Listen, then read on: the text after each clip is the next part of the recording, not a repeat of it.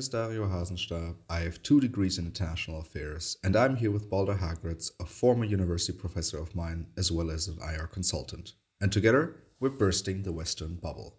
Today, we will analyze the rise of right wing populism in the West through the lens of the Western bubble. Because while Western societies have many strengths and significant weaknesses, in order to analyze these, we use the concept of the Western bubble. If you would like to know more about this concept, how this podcast started, or who we are, make sure to listen to our introduction episode. Hi, Balder. Why are we speaking about this topic today? Why are we speaking about the rise of right-wing populism? Is there are there some personal feelings we need to we need to discuss first?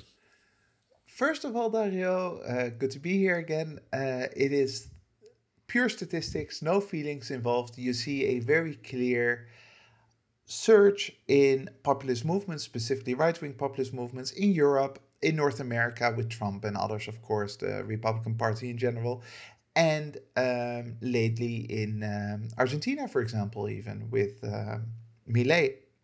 This is this has nothing to do with feelings, pure observations. Now, obviously, we have strong observ- feelings about this as well, where uh, it is a sign of changing times, and if you want to be dramatic about it, it could be a canary in the coal mine of the end of the liberal Western bubble because these right wing populist movements are actually very dangerous to the liberal democratic establishment that we have. They're very dangerous to the system that we've created through very hard work over the past few hundred years.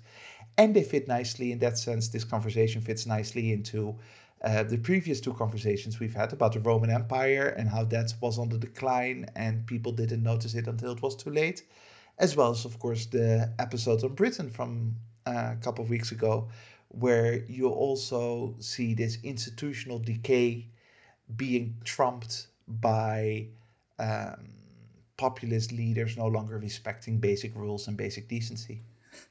See this is an interesting human phenomenon because the reason why I hinted at maybe some personal feelings and and you I don't know if purposefully or or maybe accidentally left it out of or basically spaced it out.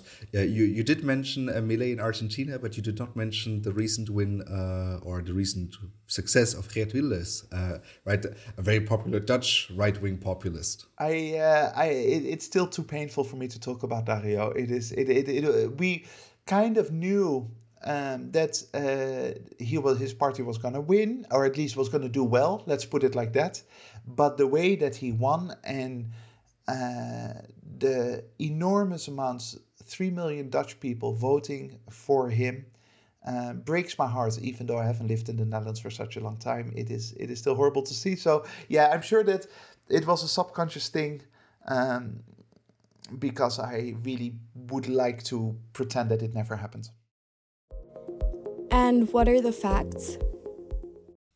Populism, defined as a political approach that uh, strives to appeal to ordinary people who feel that their concerns are disregarded by established elite groups, has been a defining feature of the 21st century politics.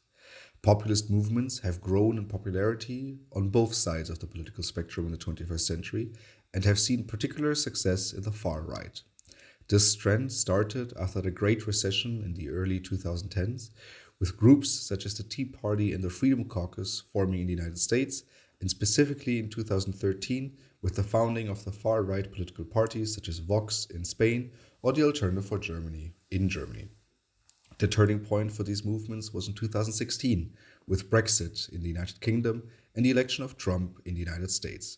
This continued with Marine Le Pen reaching record votes in 2017 the French elections and continued with far right parties associated with populist policies across Europe surging throughout the late 2010s. Joe Biden's election victory in 2020, along with electoral defeats in 2021 and 2023 for the Alternative for Germany and Vox, respectively, made it seem like the far right populist movement had reached fever uh, pitch in the last 2010s. However, in 2023, polling numbers for right wing populist parties are on the rise, and election results in Italy, Argentina, and the Netherlands show increased participation of right wing populist parties in potential governments. What is the bubble? So, when we talk about the Western bubble perspective, and particularly the bubble perspective of populism, um, there, at least I perceive it in a way, right, that there's an increasingly uh, angry feeling towards the establishment, right? So you feel, I mean, uh, right, my my observation of the world basically dates back to 2010, and I I personally observed a short surge of right wing populist parties between right 2017 2019 you had that entire migration talk particularly within europe right? You had the brexit discussion you had trump and then covid walked around the corner and you saw kind of that rally around the flag effect of going back to right going back to the good old parties because they will know how to deal with these problems. And for me on the inside i'm not gonna lie this was kind of over right? It's like oh lucky us we dodged a bullet there. No more right-wing populist parties. And in the last year with inflation with wars happening, um, with overall economic downturn, it seems like that right wing populist parties are back, uh, back uh, right in the living room and uh, basically sit, sitting next to us on the sofa.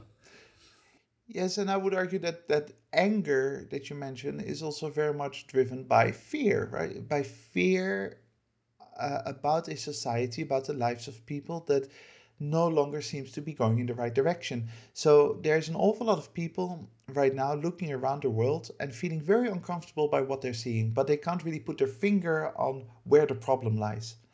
And then you've got these right wing populist movements, more effectively than left wing populist movements, who say uh, the problem is the establishment, the problem is uh, the status quo. Uh, they are out to get you. They are in some kind of conspiracy against you, or they don't understand you. They don't understand the the problems you face in life, and we're going to solve it for you. And as a result, those people who are fearful, who are angry about um, low pensions, increased pension age, um, who about the possibility of losing their job, and all those kinds of aspects that they're worried about they then move towards those leaders who seem to give simple, clear, obvious, and radical solutions to that problem. Because this is something that is actually happening. People are doing worse than a few years ago. I mean, I, I still remember uh, there's right, especially in my early days of university, there were always these these books published, uh, and once a year the news kind of said it that you know what the world might feel like it's in a terrible place right now but overall we're doing better right? Compared to last year there's i don't know there's fewer wars uh, overall economic performance is better uh, less people are unemployed. So overall the world is you know on a hegelian uh, improvement in, in that sense but that is really no longer the case i mean gdps overall are still doing rather well but beyond this uh, other factors mental health social mobility, economic health, the environment, they are not doing particularly well. And I think people are starting to feel this. Yes, and I've always been a little bit frustrated with the, the, there's there was this whole sort of industry of positive books, right? Because somehow being positive is be is seen as as um, being constructive, right? If you're negative, if you're critical, you're not being constructive. If you're positive, then you somehow um, are playing a better game. That, that's sometimes the tone in our society. And there has been this this industry of books coming out trying to point out at all the things that are going well. However, for the past 25 years, not just the past few years, the underlying statistics, the underlying um, indicators of social well-being have actually gone down quite significantly in terms of political health, in terms of economic health. GDP has gone up, but we've created a system, like, by the way, many societies on the decline, just like the Roman Empire in the third century, etc., etc., a system that works well for the top 10% or so, or 20% of society who don't notice the downturn yet. But the other 70 or 80% of society are actually lagging behind. They are not sharing in the increased GDP. They're not sharing in the um, political system in the way they used to. Things have actually gone quite badly for large segments of population for the past few decades. And what we see now is that chickens are coming home to roost, right? Um, now the system is being undermined because of that, because people no longer feel that they are represented by that system. Whereas the, the top in the system, the ones who typically make up the establishment politicians, who make up the business leaders, they are looking around saying, "What are you going on about? What are you doing? Life is fine. I, have got a nice house. I've my my children go to a good university. People are exaggerating. No, they're not. They are not." Living in the same world as you're living in. And that is a really big problem, which uh, right wing populists in particular have been able to capitalize on. I don't know if you just subconsciously or consciously chose to to use the word feel, um, but I think it perfectly captures uh, the spirit of this because right. I mean, I I think it's also representative of what I described uh, a few minutes ago.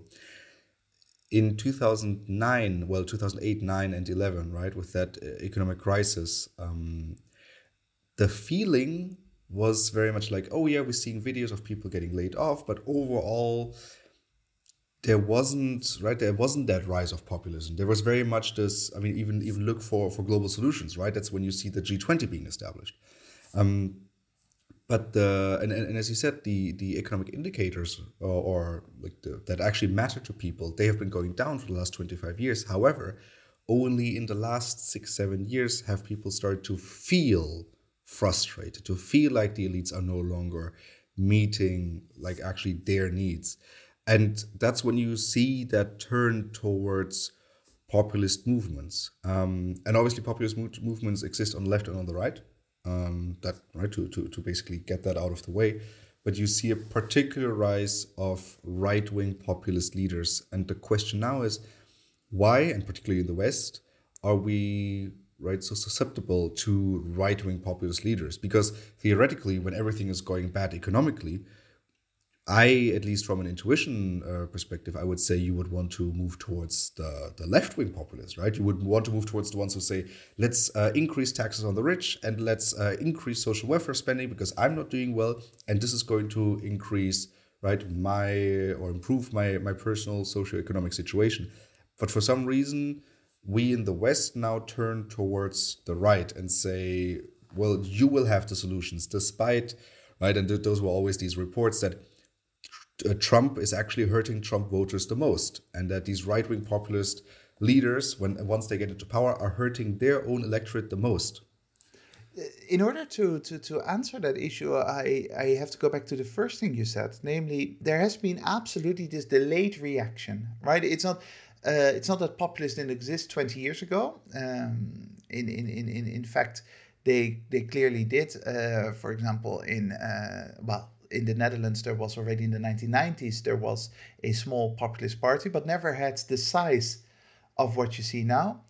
Um, then you see that slowly growing to 10% in 2012 and 13% in 2017 when it comes to Wilders' party, for example.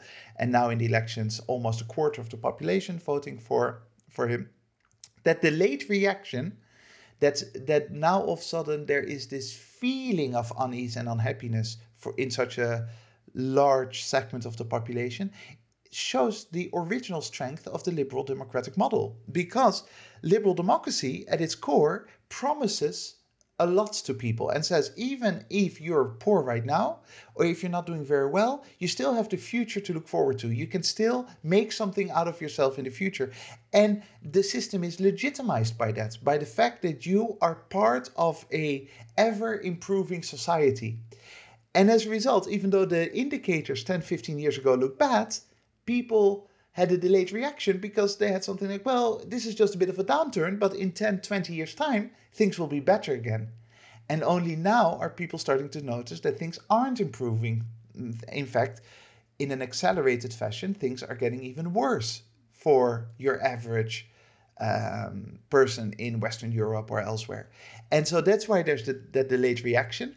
And that then explains the second part of your comments, namely, it explains why uh, people are turning to right wing populist parties rather than left wing populist parties, because right wing populist parties are basically saying, um, let's destroy that system. Let's throw the system out of the um, out of the window. It's basically um, let's uh, start again let's get rid of all those uh, nasty ideas about laws and, and, and, and the rule of law and, and limits to what politicians can do, all those painful things that hold us back. We need to get rid of uh, the elites who have been oppressing us for the past few decades.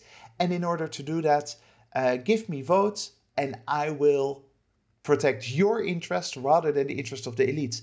As opposed to the populist left that feels more comfortable with using the system, with using governments to promote its policies, right? That doesn't want to overthrow the entire system, that just wants to strengthen um, governments to be able to deal with climate change, to be able to deal with um, you know workers' rights and those kinds of things. So essentially, the in the 21st century, right-wing populism is more revolutionary, and that now fulfills the need of a population that has finally discovered that the system is no longer working in their favor.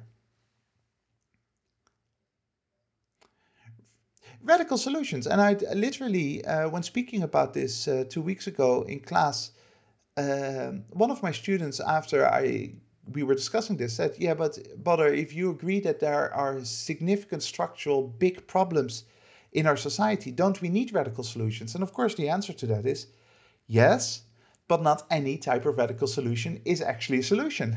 not any type of radical movement actually leads to an improvement. Yes, we need some radical steps to somehow fulfill the dream that our society still has about itself and about the future.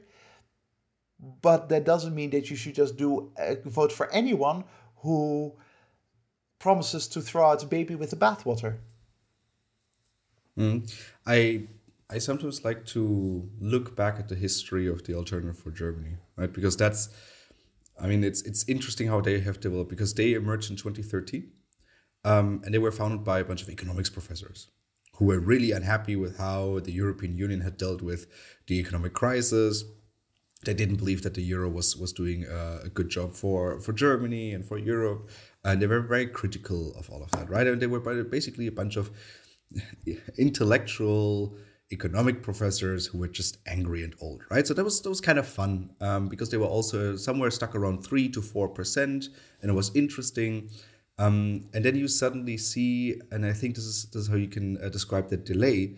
Then you have a delay in people's personal economic situation, and then you have suddenly an outside factor um, coming in that you can blame for that delay, right? So there's the economic crisis of 2008 very low interest rates your savings are going down because inflation is eating up the savings you're no longer receiving interest rates. And now things are no longer going as well. Ooh what's happening? The refugee crisis is emerging. Um, there's an outsider coming and he's threatening he's threatening my wealth. My savings are being eaten up by this outsider. And suddenly you see the alternative for germany turning from uh, basically a bunch of uh, professors and intellectuals into others who are kind of yeah you know basically taking over that party and becoming more migration critical i would say. And then suddenly you see them doing really well in the polls and then moving further and further away from all the economic stuff right? Most of those professors i think the majority of the founding members have now left the party. And now it's basically only migration and everything critical uh, but doing really well uh, in the polls. And I think this is a, very nice example of how you went um, away from this process of, oh, we have some right intellectual criticism of uh, the crisis that we believe is going to harm us in the long term. Um, moving on to basically a party that is criticizing a current uh, event and right all the the hardship that people are going through well, but not caused by that current event, caused by what the economics professors, the intellectuals, have been criticizing uh, years ago. And there's there's no stronger bubble than fear, right? The moment you, human beings become fearful, they start acting in irrational ways. They they they start lashing out. And in order to lash out, you need that insider outsider model. So, in order for those masses to actually start following you, you need to be able to point at the enemy. And the enemy as the establishment is not always easy to get to. It's much easier to go after the immigrants, the foreigners, because they are automatically, by definition, already an outsider, right? This is also why Wilders has been doing so well, uh, despite his outrageous um, positions on Islam. or I should probably say, because of his outrageous uh, position of Islam, because it makes it easier for people to identify that he is one of them and he's against the outsider, right? So, for example, when he he writes something or he says something like, um, and I'm quoting here. The Quran is a fascist book which incites violence. This is why this book, just like Adolf Hitler's Mein Kampf, must be banned. The book incites hatred and killing and therefore has no place in our Dutch legal order. End quote then that is a quote that is, of course, a horrific statement in itself. It is, it is, you know, you could say the same about Christianity. You could say the same about the Old Testament if you wanted to, but why would you? Why would you put an entire religion in that corner and equate them to Hitler? Um, but it is him signaling to his potential voters, I'm with you. I, you who are not Islam, you're who are not Muslim, you uh, can count on me to protect you from any evil that's out there. And in many ways, that's a really interesting path politically for them to take because it is less complicated than arguing that somehow these other moderate political parties are the enemy. There are right wing populist parties and then there's left wing populist parties. And I mean, to be honest, left wing populist parties have also not been doing too bad, right? I mean, we have described this in our past episodes extensively that the center um, is, is getting more and more weakened. Um, that's particularly the middle class, and that the extremes are being strengthened. So here we have the right and the left. Um, why are we doing this episode particularly on right wing populism and not on left wing populism? Because you know the left wing populism they also want some pretty radical stuff and um, right? I mean, isn't this both equally damaging to to just go away from the center and go towards the extremes?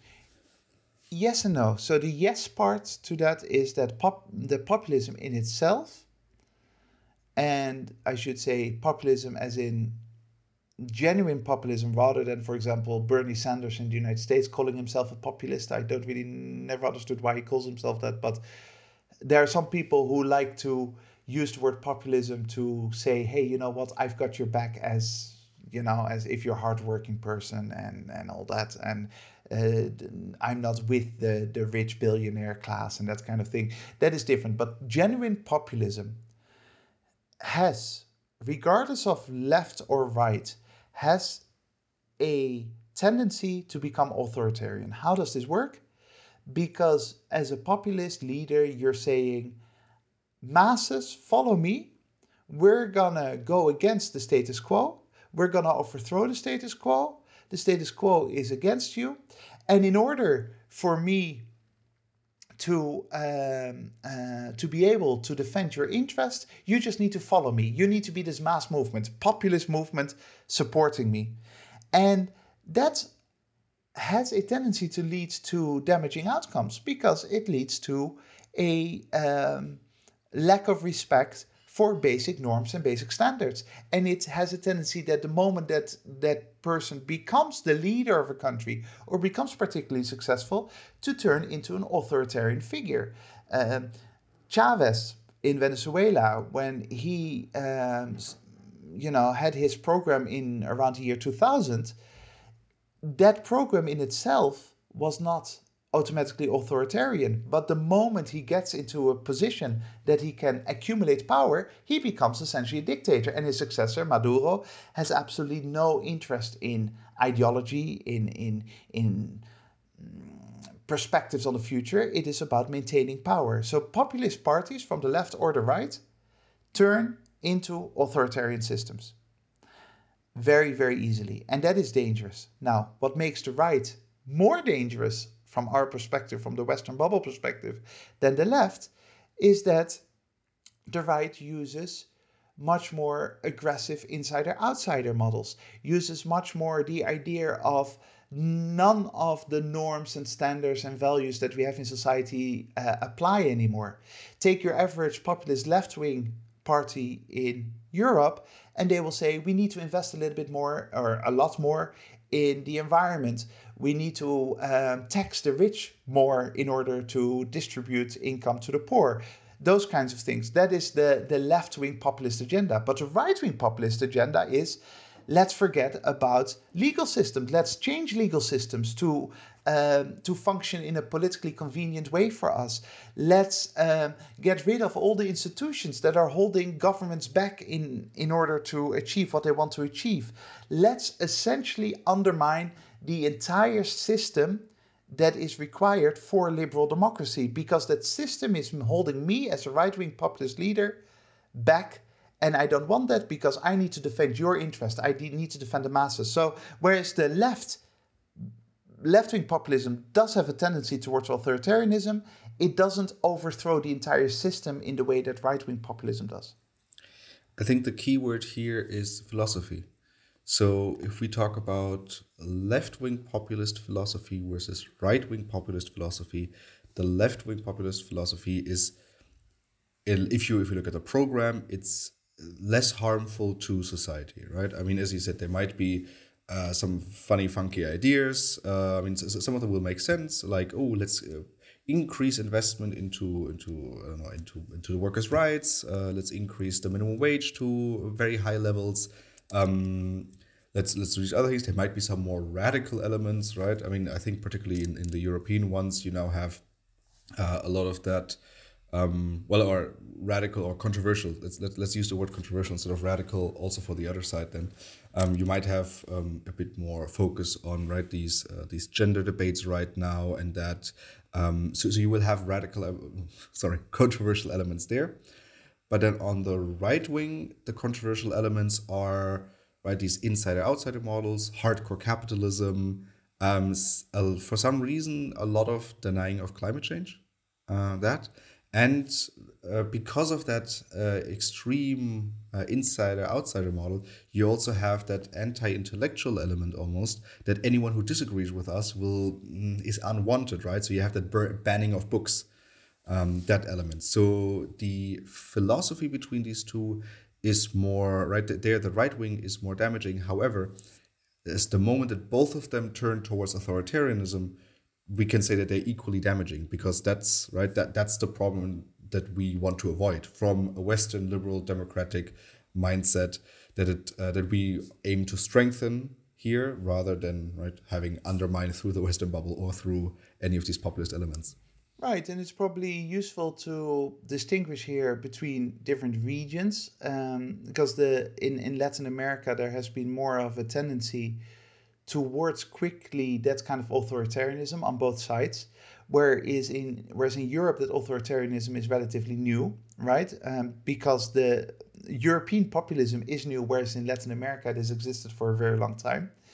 Um, and uh, there are also differences between countries. For example, Wilders in the Netherlands has been quite clever in not providing too much of a hardcore capitalist image, um, saying, "Hey, we have to take care of the elderly and those kinds of things," and that has has given him a lot of votes as well. But this denial of a system around you and this denial of reality in many ways, the denial of your own limits, is something that is very specific to populist right wingers. And in this, you, you could look at Trump or you could look at the British um, uh, movements that we discussed in the previous episodes, uh, where essentially, whenever the system tries to fight back, the system becomes the enemy, right? For Trump. So Trump now legally is in, in is in a significant fight with the American legal system. Um, Boris Johnson was uh, told by the British Supreme Court that he had broken the law. Instead of saying, I'm a responsible politician, I'm resigning, I might disagree with the Supreme Court, but I, I respect the fact that I'm part of a system and I need to follow that system in order to keep my country strong. The, the, the, the, Tories started fighting the system. They started trying to change the system. Um, when uh, report after report from select committees in Britain came out saying uh, the government has been unethical, this was being basically completely ignored by the Tory establishment. That kind of behavior, ignoring the system that limits you and trying to essentially put yourself above the system, is something that is particular to the um, to the populist right. That doesn't mean that the left has never done it, but it is less structural in the on the left side, and it is more structural in the in this new wave of populist right wing leaders, where they're happily trying to change the constitution, happily uh, ignore being admonished by the Justice Department, happily ignore experts and scientists telling them that um, they're making a mistake, instead, pushing blindly for their own political agenda. What's the international relations context?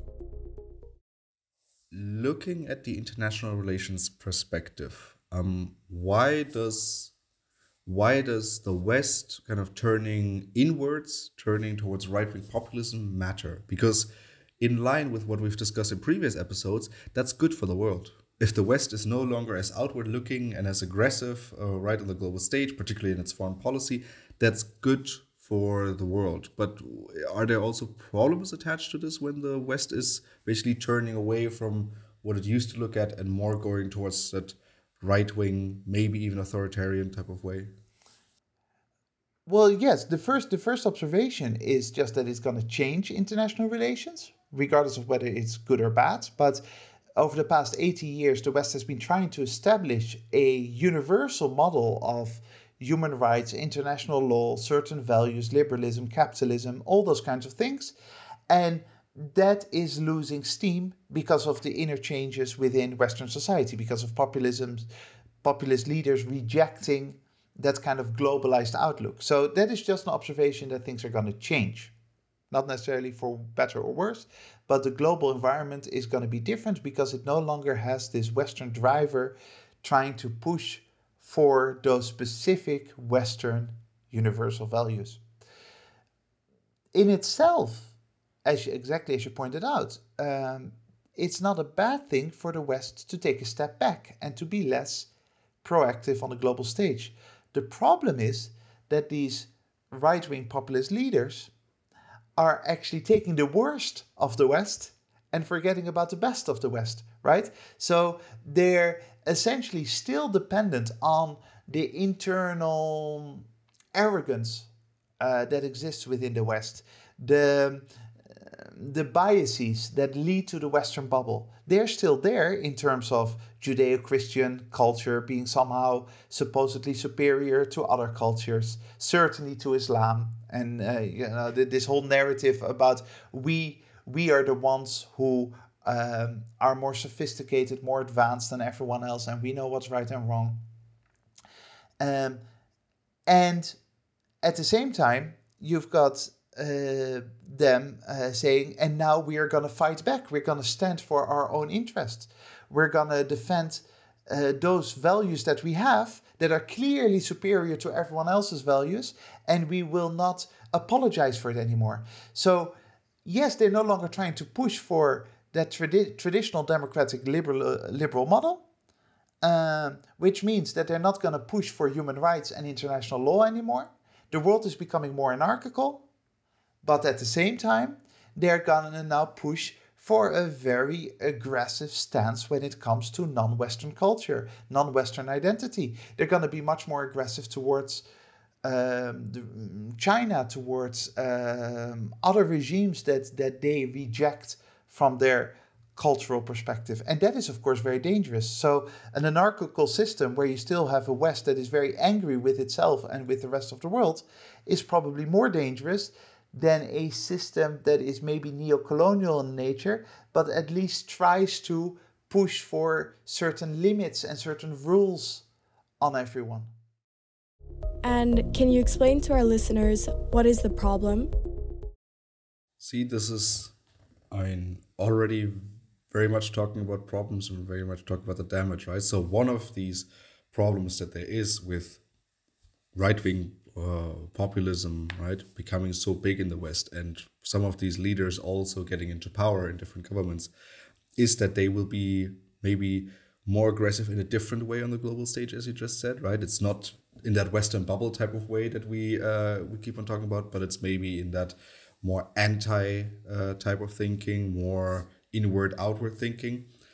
Let's then go back to the domestic uh, front for, for a moment. So, what's the problem with right wing populist leaders getting elected here? I mean, we already discussed that right wing populist uh, philosophy is more damaging than left wing populist philosophy. So, I'm, I assume that that will have something to do with it, right? That we are further eroding the, the basics and the principles that make liberal Western democracy so strong.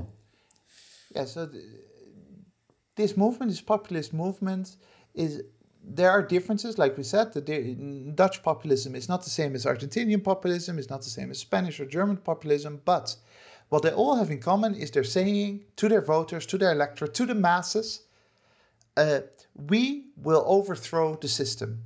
And the moment that you say that, the moment you say, we will overthrow the system, we're going to do things completely differently, we're going to change the constitution, we're going to change the way that the legal system works, we're going to change the way that um, politics works, is the moment that you put yourself above the rule of law. And that basically means that you have for a significant period of time, if you get voted in, essentially unbridled power. Because you your voters do not expect you to follow the basic criteria that we've had over the past 80 years. Your voters do not expect you to take responsibility in the way that maybe 30, 40 years ago people took responsibility because they know that you're there to overthrow the system, to, to do things completely differently. And that means that we're going to go through a very difficult and dark period where, unless you somehow believe that someone like Wilders or uh, Milei or Trump or anyone like that um, is capable, is is so intellectual, intellectually and psychologically strong that they're capable of resisting pressures, we're gonna move into a situation where their own internal corruption is now going to spread through the system without those checks and balances that typical, typical, typically exist within liberal democracy. Um, they're going to do that while at the same time implementing anti-intellectual, um, anti-humanist uh, programs um, that gonna uh, typically gonna deny climate change, that are gonna deny uh, the reality of other religions, that are going to deny the fact that their culture is not the only culture that uh, deserves existence in, in, in the global sphere. And that should scare all of us, um, even if you're critical of uh, capitalist liberal democracy, a certain a basic level of humanism surely is what binds us together, and that gets thrown out of the window. And they're allowed to throw it out of the window because their electorate almost expects it from them. And what now? When we're looking into the future, right, I, I sometimes sometimes think we're a bit too pessimistic in the previous section, right? When we're talking about what the problem is. Um, is is this really all that bad, right? This right wing populism. I mean, again, I'm, i can only look back at about 13 years of looking at, at politics. Um, but, right, Trump got elected, we survived Trump. Uh, Boris Johnson got elected, we survived Boris Johnson. Bolsonaro got elected, we survived Bolsonaro. Right now, you see uh, Meloni in Italy who got into power, and right, it was she was really radical during her campaign, and then uh, after her first trip to Brussels, uh, very quickly the system, right, the establishment, kind of got her back in in, in checks and balances. Um, you you did see that in in Poland, right? Uh, these these right wing uh, populists they kind of tried to they, they did exactly what, what, what, what we've been warning here from, right? They've, they've basically undermined the judicial system. They tried to replace judges with judges that are more favorable to them. And now they were voted out by the people, and a different government is going to get into power. Um, isn't this maybe a bit too alarmist uh, from, from right from I don't know the media, from people who are maybe more on the left, uh, for people who are in the center and concerned about the center? Isn't it maybe too alarmist to kind of warn from these right wing populist leaders so much? Because a, apart from like right January, uh, um, January sixth, um, I haven't really seen any super bad damage done to any of the of the Western liberal democracies. Yeah, and January 6th was over overhyped, right? From a liberal perspective, perspective. I mean, of course, it sh- should be taken seriously, but the way that people obsessed with what happened on January 6th, as if is if somehow the United States was close to losing its democratic liberal system on that day, which is of course insanity. I mean, it was just uh, a rowdy mob who should never have been there, and it's good that they got arrested and they they caused destruction and they killed someone, and that's about it, right? So the, the answer to your question once again is a yes and a no. Yes, we sometimes exaggerate the short-term impact. Uh, Trump was president for four years, and the United States is still a liberal democracy. Um, there's a- absolutely, of course. It shows something about the strength of the liberal institutions that were built up over the past centuries, right? Uh, they are strong and capable of withstanding quite an assault on the rule of law and all that. But the answer is also no, to the extent that, that even though in the short term the world may seem to continue as it always has, the incremental change that occurs, the moving of red lines um, towards an authoritarian regime is very clearly there. The fact that governments in Britain and elsewhere no longer feel that they need to take the institutions around them seriously, that are trying to basically fight the institutions. The, the small changes in laws, the, the small changes in our attitudes towards judges, towards the legal system in general, our small um, change in attitudes towards each other within society, the the more aggressive nature that we perceive in society, the the lack of basic kindness towards the other sides, towards the other political movements that's out there. Uh, all those small gradual changes mean that over time we are moving towards that authoritarian and I would even argue dystopian scenario. It can be stopped, but right now there are no signs that we're stopping it. In fact, we're accelerating it. And in order to stop it, you need to once again go back to that intellectualism. You need to understand what society is all about and that there's something more important than your specific political agenda. You and I can argue as much as we like about climate change, whether it's real or not, etc. But none of that matters if we don't value the system above the debate more, if we don't value the basic political standards and norms that are out there, the, the basic respect for the rule of law, the basic respect for each other.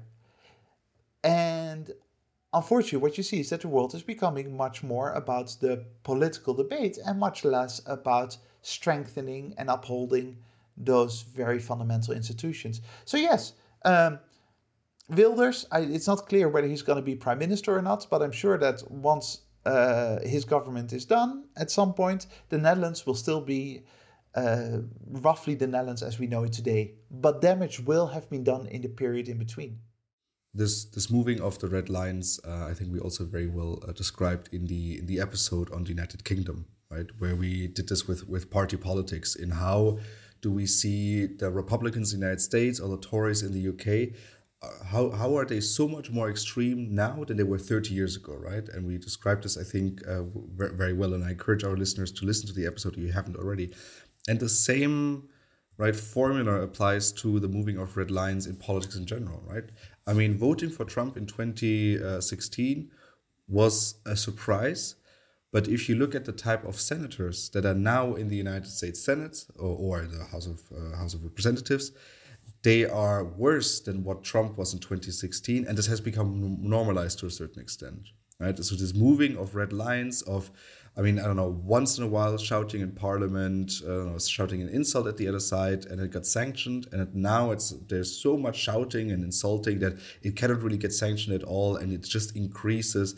And what you said that um, the system overall is not being valued anymore and is uh, continuously undermined. It's this disregard for basic norms and ethics.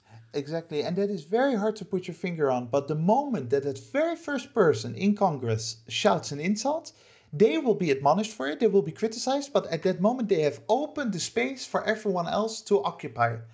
And the moment a minister or a department, a government department, has done something wrong, civil servants working for a minister have done something wrong, the very first time that that minister doesn't take responsibility and resigns, that minister will be criticized. But over time, Nobody expects the minister to resign anymore. Nobody expects the secretary of state to be responsible anymore. And that is exactly what we've been, what we've created. Report after report criticizing governments gets thrown into the bin because nobody cares anymore. Legal ruling after legal ruling admonishes governments for their behavior. Governments completely ignore them.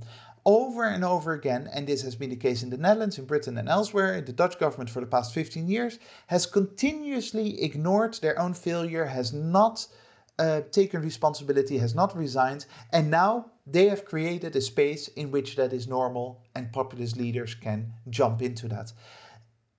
We have forgotten that there is something more important than politics, that is, namely, the system that holds our society together. And in order to strengthen that system, we need to go back to a world where intellectualism and long term complex thinking gets valued over short term shouting. This seems like a great moment to end today's conversation on the rise of right wing populism in the West. If you have any questions, comments, or regards, make sure to send us an email to thewesternbubble at gmail.com and we will try to incorporate them in our following episodes. Thank you very much to the listeners for joining us today. Make sure to join us again next week when we burst the Western bubble. That is it from my side. Balder, which closing quote did you pick for us today? Well, we were actually talking uh, before recording about oh George Orwell, or should we quote a uh, another author that has written about the dangers of authoritarianism, that the dangers of populism, but uh, very much in line with the world that we live in today, 21st century. We don't really want to quote from books because nobody reads books anymore. So let's quote from a film, namely Star Wars, where Senator Padme Amidala, who was played by Natalie Portman, says, So this is how liberty dies, with thunderous applause.